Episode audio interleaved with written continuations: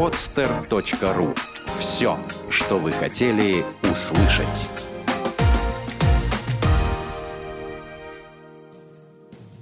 Привет! Это программа «Личная эффективность». С вами я, Вадим Шлахтер. Будем расти и развиваться вместе. Здравствуйте, дорогие друзья. С вами я, Вадим Шлахтер. Наша программа «Личная эффективность». Наш гость сегодня Егор Шадурский, специалист в области пиара. И говорите, мы с ним будем сегодня не столько даже о пиаре, сколько о построении сильной личности. Сколько о том, как сильная личность строится в этом мире. Но об этом чуть позже, а сейчас приветствую тебя, Егор. Да, спасибо, Вадим, приветствую тебя. Вот, а, так что необходимо сильной личности, чтобы об этой сильной личности знали окружающие? Что необходимо от себя транслировать в этот мир, по-твоему? Ну, сначала я бы хотел определиться с целями того, зачем это делать. Да? Очень важно понимать, что все события, которые ты вокруг себя выстраиваешь, они так или иначе меняют твою реальность. И надо понять, какую цель ты ставишь, прежде чем сделать какой-то шаг. Есть, конечно, прекрасная мудрость, что если не знаешь, что сделать, сделай первый шаг. Но это скорее от безвыходности, да, такая философская да, позиция, главное ввязаться. Да. Все-таки надо первоначально определиться, зачем тебе это нужно. Если у тебя э, вопрос стоит, не касающийся профессиональной карьеры, если ты это делаешь for fun, то никоим образом э, действовать э, пиар-средствами для построения образа сильной личности нет смысла, потому что тебе достаточно будет узкого круга тех людей, с которыми ты дружишь, общаешься, коммуницируешь, твоих как близких. Говорится, узкий круг ограниченных людей. А, ну, скорее, шир, шир, широкий круг людей, которые себя считают близкими, э, близким человеком и считают неограниченным. Наверное, вот так. Мы сейчас только разговаривали незадолго до передачи с Егором, и Егор сказал интересную мысль о том, что каждый э, информационный повод должен быть максимально четко зафиксирован. Да, вот какая-то такая фраза. Мне она очень понравилась. Вот обоснуй. Вот ты говоришь, каждый информационный повод должен быть зафиксирован. То есть личность, каждый раз что-то заявляющая публично, должна это фиксировать как-то где-то, да? Естественно, да. Вот я предлагаю чуть-чуть попозже к этому вернуться, да. да. Вот сейчас я отвечу на первый, собственно, вопрос, да. Мы должны, прежде всего, для себя понять, прежде чем обратиться, в принципе, к пиару как инструменту, ответ на вопрос, зачем мы это делаем. Это очень важно, это самое главное. То есть первое, с чего начинается любая пиар-работа, это с постановки цели, с определения э, того ключевого свойства, той ключевой идеи будущего бренда си- себя как сильной личности, которой ты двигаешь. Если ты эту идею не выделил, не сформировал, э, либо эта идея абсолютно бесполезна с тебя, для тебя с точки зрения твоей профессиональной карьеры, э, то ты просто бессмысленно прожигаешь свое время, тратя время на надувание шарика.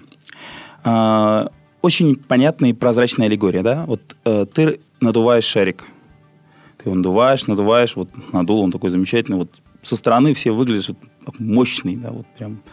Это подобно надеванию костюма качка. Да? Интересная аллегория, да. В любой момент, как бы, человек, который подойдет к тебе поближе и захочет проверить, насколько там сильная эта личность, потыкать пальцем, да? Вот он тебя тыкнет, и ты упадешь. И все, собственно, те вещи, которые ты непосильным трудом транслировал, казалось бы, в мир, да, они окажутся ложью. То есть внутри пустота, да? Есть личность цельная, а есть пустая. Вот пиар-средствами чисто теоретически и практически, да, вот так и делают очень многие пиарщики, можно построить э, воздушный образ, который будет являться из себя шариком. Хорошо, так а бывает... делают крупные сетевые бренды, угу. так э, этот продукт предлагают очень многие пиарщики, хорошие пиарщики. Я работаю принципиально по-другому. Я всегда беру ключевое свойство, которое действительно присутствует у человека, понимаю, что оно эффективно для его карьерных движений, и осуществляю для него коммуникацию точка миллион, да? То есть ты, проще говоря, говоришь, как вот взять обычную муху, надуть ее, превратить ее в слона. Этим занимается пиар. Этим, а занимается, если... этим занимается плохой пиар. Плохой пиар. Хороший а пиар человек... занимается следующим. Да. Он берет шарик, точно так же как бы вот придумывает его будущую форму, но после того, как вот он шарик этот выстроил в сознании, он закачивает туда свинец, угу. золото, платину, алмазы, угу. все что угодно, зака... закачивает туда цельное. То Хорошо. Есть настоящая. А и когда ты человек... подносишь иголочку или воздух перестаешь надувать, шарик не сдувается. Если человек изначально слон, а все видят, смотрят на него и видят муху. Как, э, вот что ты видишь здесь возможности донести до людей, что это реально слон, а не муха? А, абсолютно бесполезно пытаться из э, мухи сделать слона. А можно если сказать, э, если это наоборот уже слон... Да, а все видят муху. А все видят муху. А, это та проблема, к сожалению, с которой мы э, сталкиваемся, и это очень сложно. Это э, вот э, лучше переносить не через аналогию слон-муха, а через аналогию э, гадкий утенок и лебедь. Угу. То есть человек, изначально рожденный лебедем, он, попав не в ту среду, он в себе взращивает гадкого утенка, как и произошло, собственно, во всем известной сказке. И для того, чтобы осознать себя лебедем, ему предлага... надо приложить гигантские усилия. И иногда это все равно не спасает, потому что внутри осадочек остается. Он всю жизнь живет с ощущением, что что-то в нем не так, потому что родители ему в детстве сказали об этом, к сожалению. И с такими клиентами действительно работать очень сложно, потому что м- когда человек выходит на публику, вот в чем разница между пиар-деятельностью и обычной жизнью? В обычной жизни ты распространяешь информацию о себе м- с помощью коммуникации точка-точка. То есть это встреча, встреча с человеком. Ты встретился один на один, рассказал ему что-то. Отлично, доступно, доступно. Большинство людей так и делают. Можно прозванивать иное количество людей. До двухсот человек в день колл-центр прозванивает. Да, вот точка двести. Можно участвовать в конференциях, в круглых столах. Это точка сто человек, точка триста, точка тысяча. Все, дальше, как правило, обычный человек не идет. Вот дальше начинается сфера пиара, большого пиара. Потому что выход на любую аудиторию через средства массовой информации – это уже минимум э, пять-десять тысяч человек. Даже самая э, какая-нибудь не очень престижная газета имеет тираж, как правило, не менее пять-десять тысяч экземпляров. Газета «Метро» имеет э, тираж четыреста тысяч экземпляров. Если мы говорим о телевидении, это уже миллионы. Если... Все зависит от того, кто читает эту газету и кто смотрит эту телепередачу. У каждой передачи, да, есть, соответственно, да. своя аудитория. Свой круг, и да. это вторая очень важная вещь, которую надо учитывать. Любая идея, она направлена на чуткую аудиторию. Mm-hmm. Да, всегда. Невозможно понравиться всем, поэтому вот, поскольку мир круглый, да, вот идея, она в центре, да, и вот ты вот выходишь с этой идеей в какую-то сторону, ты как бы вокруг себя чертишь круг.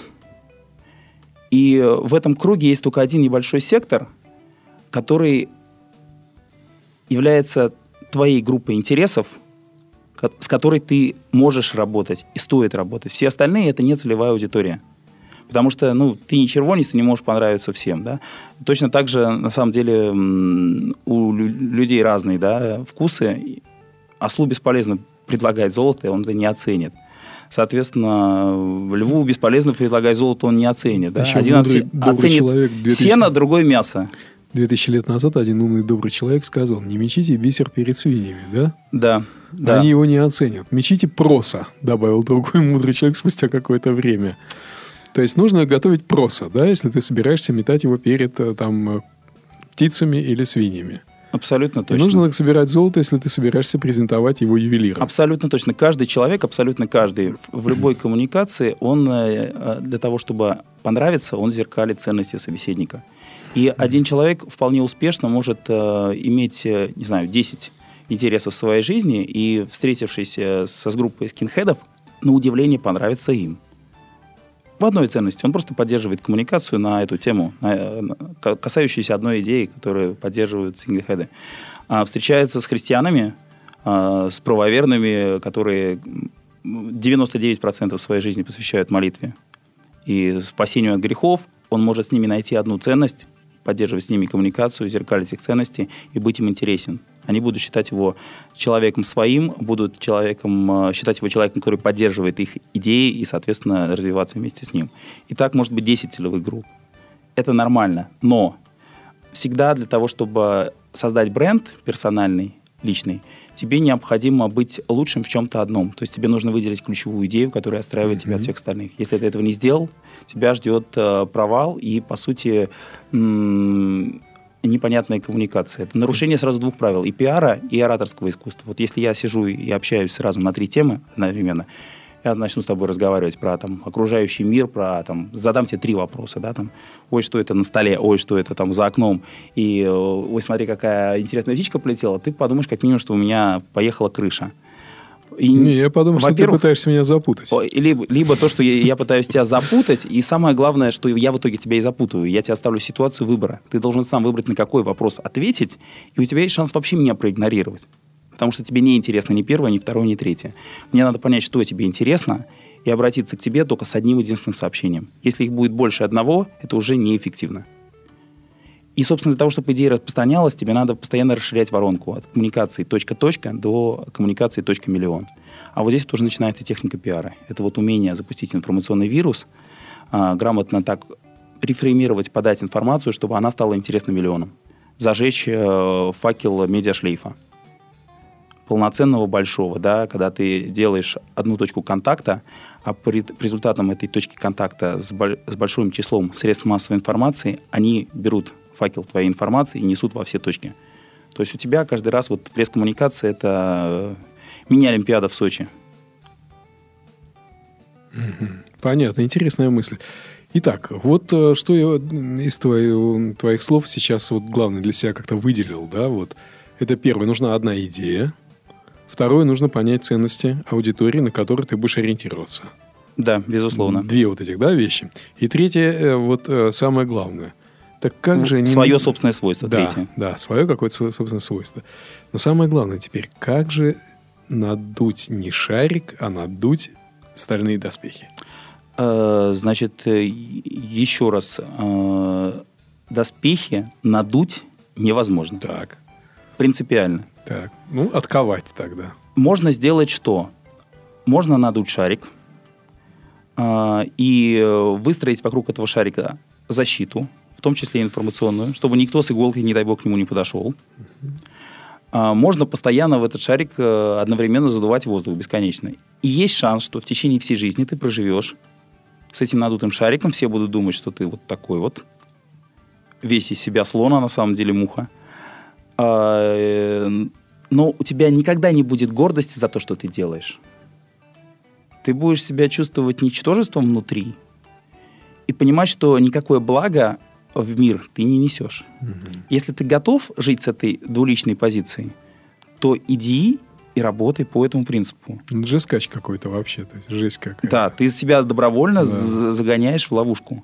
Если обратная ситуация. Так, к сожалению, живут э, крупные сетевые компании, огромные. Они надувают пузырь. Они всегда надувают пузырь. И они его надувают за счет того, что у них огромный бюджет на рекламу и пиар. У Procter энд Gamble рекламный бюджет по миру больше, чем в ВВП многих стран, включая Соединенные Штаты. Жесть. Слушай, ну вот что мне интересно, Егор, вот смотри. Если ситуация обратная. Вот э, человек изначально, ну вот э, прекрасный лебедь, да? Ну, отовсюду про него говорят, он гадкий утенок. Мнение эксперта. Эксперт говорит, да, он действительно похож на лебедя издали, но вообще так он гадкий утенок. И там все эти эксперты говорят. Тут же в, в огромное количество интернет-троллей, которые, да нет, он гадкий утенок. Он так издали пару раз был похож на лебедя, но на самом деле он гадкий утенок. Как лебедю стать лебедем? Значит, во-первых, без, абсолютно бессмысленно э, реагировать на троллей. Так. Если ты понимаешь, что ты... Не кормите э, тролля, да? Если ты понимаешь, что ты в чем-то прав, то просто будь в этом прав. Что значит будь прав?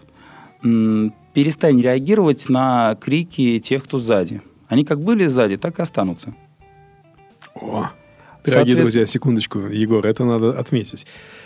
Перестаньте реагировать на крики тех, кто сзади. Они как были сзади, так сзади и будут. Да. Вот это самое, очень, вот, вот это ключевое из того, что я сегодня, наверное, от тебя услышал. Вот, ну, я не знаю, для меня, может быть, для наших слушателей тоже это ключевое. То есть очень часто мы реагируем на эти вещи. И вот э, где-то было сказано, ты никогда не, не дойдешь до вершины, если будешь каждый раз оглядываться и кидать камни в лающую на тебя собаку. Каждую. Абсолютно точно. Это бесполезно. Вот, вот это очень важно. И да. Это основной принцип пиара.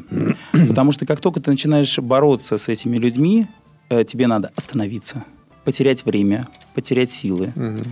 А более того, ты привлекаешь к этому внимание их. Они понимают, что ты на них среагировал, ты, при, ты привлекаешь внимание окружающих людей, они начинают смотреть на это как на действо, вы начинаете драться, а, и ты портишь себе репутацию еще больше. Потому что э, Если ты начинаешь оправдываться, если ты начинаешь говорить, да нет, я не такой, там, да нет, я там вот э, еще что-то, нет. Ты просто делаешь то, в чем ты лучший, э, демонстрируешь всеми возможными способами, что ты лучший в том, что ты делаешь, и крики утихнут. Более того, будут благодарности. Ну вот смотри, Егор, давай такой пример приведем. Ну, помимо всех моих прочих э, умений в этой жизни, я еще неплохой токарь. Всем за десять минут могу вытащить ферзя из латунного бруска, если у меня есть нормальные резцы и станки, да? И вот представь себе, кто-то начинает говорить... И не да? только из бруска я знаю, что ты можешь вытащить ферзя, ну, еще и из человека. Из человека, хорошо. Да. Ну, это, это, это, это даже какое-то сходство есть здесь в этом, да. Вот смотри... Вот кто-то начинает говорить, что вот он дерьмовый токарь. Ну, мне же обидно, что про меня такое говорят. И мне не эксперт. Да, эксперты, да, мы тут смотрели, кого он ферзя вытащил, он дерьмовый токарь. И все вокруг говорят, что ты дерьмовый токарь. Но тебе же обидно, тебе же хочется сказать, что ты нормальный, что ты классный, что ты, у тебя руки правильным местом вставлены. А, смотри, значит, еще раз. Никоим образом не реагировать на критику и совершенно бессмысленно не реагировать. Единственное, что ты можешь делать, это продемонстрировать свое искусство. Uh-huh. Да? Надо понимать, что есть четыре уровня коммуникации, четыре канала ключевых. Да? Это аудиальный, визуальный, э, кинестетический, куда входят э, осязание, обоняние, вкус, uh-huh. и дигитивный. Это текст. Uh-huh. Есть люди, которые э, скажут, не надо мне показывать видео, да, фото, uh-huh. не надо мне рассказывать аудио, не надо меня щупать, трогать, там еще что-то как бы руками изображать, мне давать попробовать на вкус. Не надо все, мне это не надо. Дай мне только одно. Напиши мне, я прочитаю. Вот это дигиталы. Mm-hmm. Да, есть такие люди, это отдельная категория. Mm-hmm.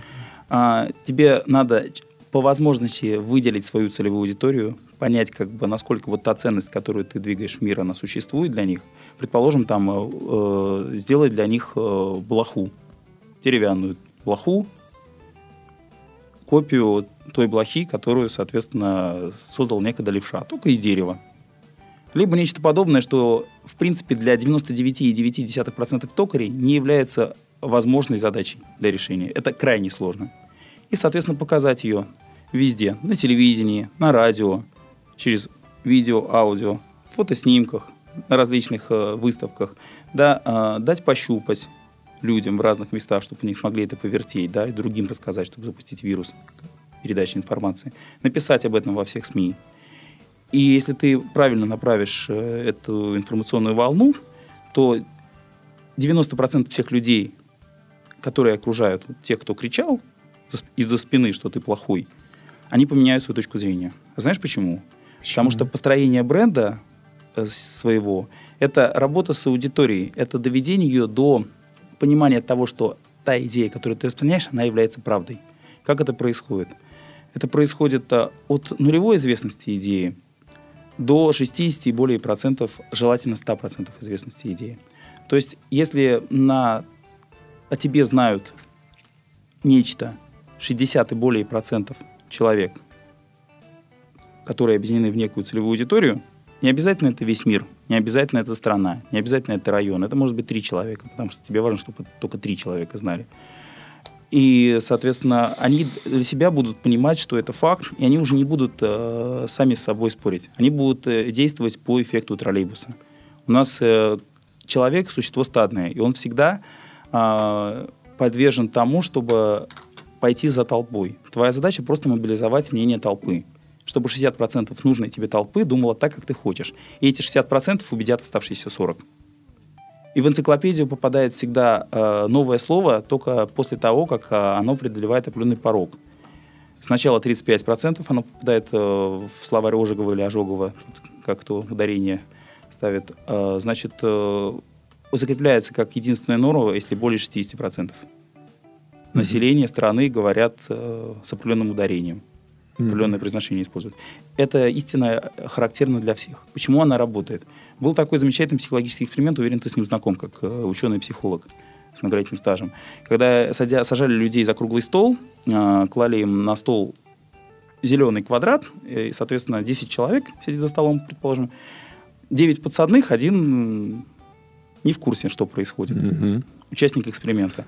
И, значит, mm-hmm. передвигают это, там, зеленый квадрат, любого цвета, может быть, без разницы. Вот, все смотрят, говорят, черный, черный, черный, черный круг, а это зеленый квадрат. Значит, и вот когда доходит до человека, он на это смотрит так вот долго, так иногда... Что-то я сегодня плохо себя чувствую, какой-то квадрат какой-то странный. Вот. И, собственно, большинство людей идут на поводу общественного мнения. В этом главная проблема. Вот. Если бы это было иначе, то сама деятельность по распространению информации и перепрошивке информации, она бы была бессмысленной. Смотри, невозможно вот было бы никого ни в чем убедить. Люди же хотят верить в одно, а верят в другое. На самом деле люди могут видеть объективную информацию и отсекать ее. Они прекрасно понимают многие вещи, но им хочется, чтобы было так, а не иначе. Ну, вот пример тебе простой. Кавказец зарезал москвича в Москве, да? Все, значит, пошли громить овощную базу, где ни одного кавказца нет, где есть только среднеазиаты, которые достаточно мирные сами по себе. То есть, почему? Потому что людям хотелось в это верить. Людям хотелось на кого-то выпустить пар. То есть, если нет у них возможности добраться до главы миграционной службы, то они хотя бы доберутся до этих несчастных работяг на общей базе. То есть, люди верят в то, во что хотят верить. Они, то есть, вот если им хочется верить, например, что... Там, царь добрый, да, они будут верить в то, что царь добрый. Если им хочется верить, например, что там какой-нибудь блогер борется за справедливость, не за американские доллары, а за справедливость, то они будут верить в то, что он борется за справедливость, хотя на самом деле это, допустим, платный агент какой-нибудь ЦРУ, да. То есть люди верят в то, во что они хотят верить, и как, как переломить это, вот, как создать свое. Что, во что они поверят? Люди, к сожалению, никогда не верят в то, что хотят. Все, что они думают, это результат работы тех людей, которые управляют информацией. Абсолютно. Нету ни одной вещи в мире, в которую ты веришь э, благодаря тебе. За исключением очень-очень-очень редких исключений. Э, я даже, честно говоря, сейчас теряюсь э, в примерах, потому что вот то, что Земля круглая, я знаю из книг. Ты откуда знаешь? Я вообще не уверен, что она круглая. Вот. В космос я, допустим, там не летал, да, если я сяду в некую капсулу, в которой начнет трястись, а потом за окном начнут меняться виды, совершенно не факт, что эта капсула летала в космос, да, а не я сидел перед экраном в одном единственном месте, да. Mm-hmm. Есть даже в интернете такой вирусный ролик, у меня можно его на страничке посмотреть ВКонтакте, Смотри. Когда люди приходят на собеседование, они сидят, это старый баян вообще, за спиной якобы огромное окно, вдруг начинает помещение трястись, за, там за окном появляется ядерный грибок, который приближается, значит, загорается, человек уползает под стол. Так, интересно. Вот, потому что картинка меняет его реальность. Картинка заставляет его предпринять те действия, которые, соответственно, ему навязали. Это эксперимент, жесткий эксперимент, неприятный эксперимент, да, это такой розыгрыш, шутка. Но вот именно по такому принципу работает человеческий мозг. Он при, принимает информацию по четырем каналам. И, и на основе этого он анализирует информацию и заботится о своей безопасности. В первую очередь. Эксперимент... О базовых потребностях Маслоу. Он просто их реализует. Да. Если им, э, то, что он узнает, помогает ему подняться в этой пирамиде, он, соответственно, использует это во благо. Если это э, не защищает, а нарушает его интересы и угрожает его безопасности, он защищается. Вот тот пример, который ты привел по поводу кавказцев, mm-hmm. это очень грустно. Да? Это исключительная... Э, проблема Российской Федерации на текущий момент э, взаимодействия с другими нациями. Почему? Потому что э, если раньше войны велись с помощью автомата и ружья, сегодня они ведутся с помощью телекамеры и пера.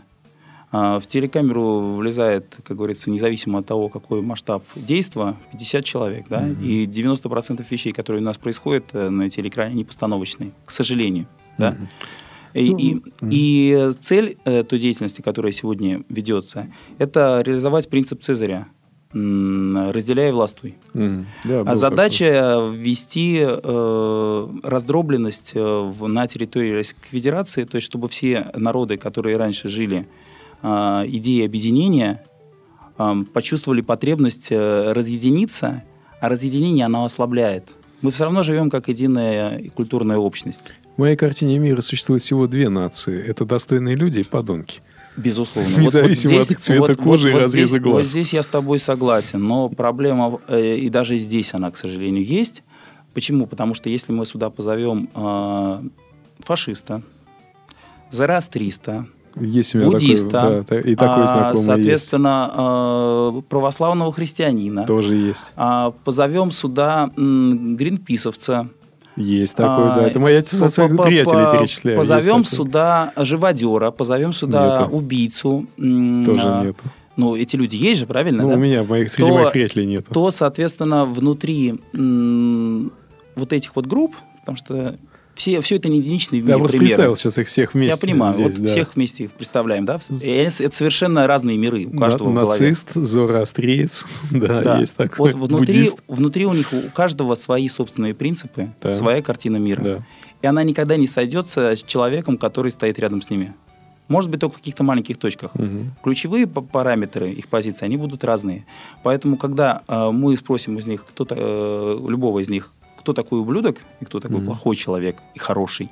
Вот у них э, грани добра и зла, они будут разные. И мы не получим образ хорошего mm-hmm. человека. Кстати говоря, вот здесь мы можем перейти к образу сильной личности, наконец, и поговорить об этом, если мы все еще в этом заинтересованы. Ну да, безусловно. Что же, что же из этого скла- вообще, из чего складывается? Исторически по поводу одной сильной личности вспомнил, вот слушая твое вот это интересное очень рассуждение, смотри. А, мне очень нравится это высказывание про Сталина. Сталин был коммунист, говорят коммунисты. Сталин был державник, говорят державники. Сталин был националист, говорят националисты. Сталин был негодяй, говорят негодяи. Абсолютно верно. Ты знаешь, вот когда я учился в школе, у меня была совсем другая картина, нежели эта картина есть сейчас. И это не в силу того, что у меня там, не знаю, произошел какой-то беспредельный скачок из одного мира в другой. Да? Мне давали другую информацию. Я проходил э, очень многих людей, которые на самом деле занимались философией, как математиков. Очень многих людей, которые занимались литературой, э, как физиков. Взять того же Ломоносова, да, который занимался, в общем-то, всем. Да? То есть изначально человек, он занимается просто познанием. Вот это вот разделение на науки, оно абсолютно абстрактно. И поэтому, если ты возьмешь литератора и поговоришь с ним о том, кто такой Ломоносов, он тебе долго будет рассказывать, что это великий литератор. Один из создателей возьм... русского языка, можно да, сказать, современного. Да, да. Да. Если ты возьмешь химика, он будет тебе вот уже... Как, какой литератор? Ну, литература вообще фигня. Вот физика, Ломоносов, да. Карвуазье. Да. Лавуазье, да. Химия то же самое, да, и так далее, и так далее. То есть мы всегда э, смотрим на любую вещь Физика, да, да, да, да. с какого-то угла зрения. Да. И совершенно бессмысленно пытаться человека перевернуть и показать его с той стороны, с которой он вообще ничего не представляет. Вот каждый человек – это Ломоносов, это гений внутри себя. У него есть что-то гениальное, что можно вынести на мир, и в чем он может быть успешен. А люди пытаются надувать вместо этого модные воздушные шарики.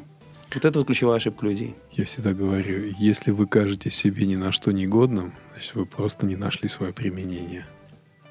Потому Абсолютно что, верно. Да, если судить акулу по умению лазить по деревьям, акула будет себя чувствовать ни на что негодной, дурой всю жизнь. Дурой да. всю жизнь, да. да. И вот мы, как правило, в большинстве своем живем именно так.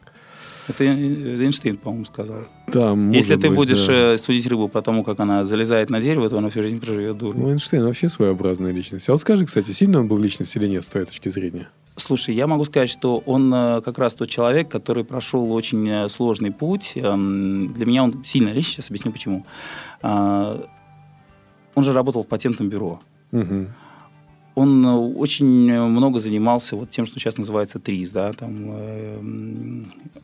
творческое мышление, да, вот это изобретательское. Uh-huh. А, и когда он впервые а, озвучил идеи, которые касались теории относительности, на него вся научная общественность крутила, показывала пальцем и крутила у виска. Говорила, ты молодой зеленый, тебе там тридцать с чем-то лет, ты пытаешься нас, пятидесятилетних гуру, тут убедить в том, что Ньютон, э, Ньютона вообще э, никто и Эвклида. Никак, и да, и они, собственно, не правы. Да. А ты тут такой пришел молодой, гениальный, ха-ха-ха. Даже Прошло время все цепляло, поменялось. Да, даже не это цепляло людей, а то, что он не физик. Он не физик, он инженер, патентовед. То есть инженер-патентовед берется создавать теорию физики. Но, с другой стороны, я всегда говорю так. «Титаник» строили профессионалы. Зато «Ковчег» строил дилетант. Да-да-да, абсолютно есть, точно. Так скажи, вот... Э... А великий французский энциклопедист Руссо, он является вообще просто самоучкой. Да, да. да. Смотри, вот Итак, я опять вернусь к теме, ну, может быть, потому что она как бы для меня, может быть, лично для нескольких моих учеников очень важна.